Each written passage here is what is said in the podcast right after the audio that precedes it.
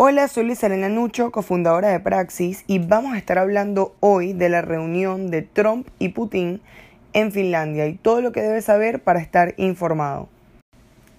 Trump, Russian sort of collusion. Trump, Russian, possible collusion. Trump, Russian metal collusion. Trump, Russia, possible collusion. Trump, Russian potentially collusion.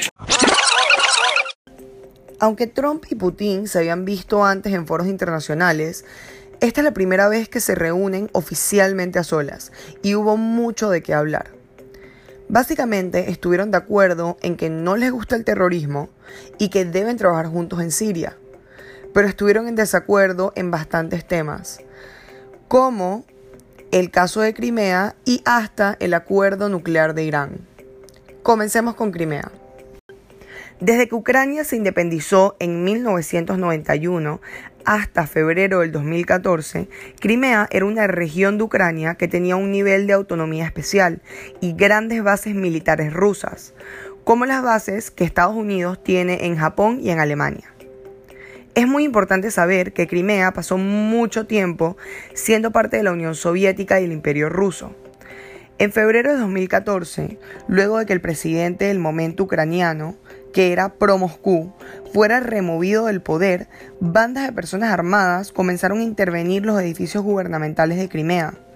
Y el 16 de marzo del 2014, los ciudadanos de Crimea votaron en mayoría para que su región se incorporara y formara parte de Rusia. Pero entes internacionales argumentan que esta votación es ilegítima ya que se llevó a cabo bajo una ocupación militar de Rusia y no recibió ningún monitoreo de entidades internacionales. Fue anunciado unas semanas antes de las elecciones y esta elección es ilegal según leyes de Ucrania. De igual manera, legal o no, Crimea se unió y forma parte de Rusia. Estados Unidos y la Unión Europea han impuesto sanciones a Rusia, pero no parece que Crimea dejará de ser parte de ese país a corto plazo. Desde que Rusia anexó la región de Ucrania de Crimea a su país en el 2014, las relaciones con el occidente andan súper apagadas. Trump culpó el deterioro de las relaciones entre los dos países, tanto a Estados Unidos como a Rusia. Según Trump, si hubieran organizado esta cumbre antes, habrían logrado grandes avances y no habría aumentado tanto la producción de armas nucleares. Y sí, se tocó el tema sobre la supuesta intervención de Rusia en las elecciones de Estados Unidos. Trump dijo que su victoria solo se debió a la excelente campaña que hizo, mientras Putin aclaró que nunca se ha metido en asuntos internos de Estados Unidos.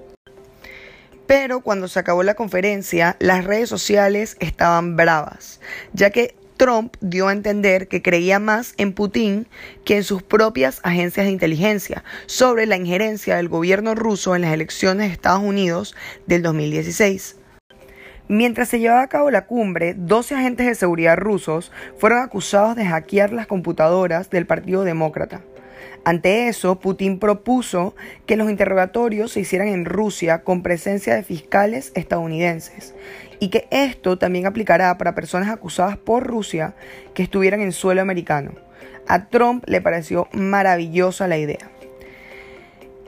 En conclusión, los, los mandatarios prefirieron hacerse los locos sobre aquellos temas que generan incomodidad y decidieron mirar hacia adelante.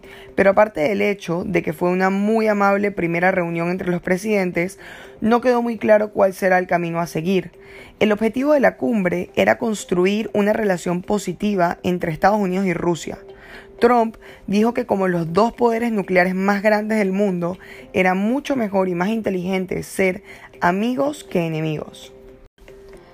Al día siguiente de la conferencia, luego de que todo el mundo y hasta los republicanos le cayeran encima a Trump, el presidente de Estados Unidos confirmó que sí le cree a sus agencias de inteligencia y que evitarán nuevas interferencias en las elecciones legislativas que se le vienen en noviembre. Y volvió a aclarar que su equipo nunca colaboró con el gobierno de Putin. Y eso es todo por hoy. Gracias por acompañarnos en este episodio de Praxis.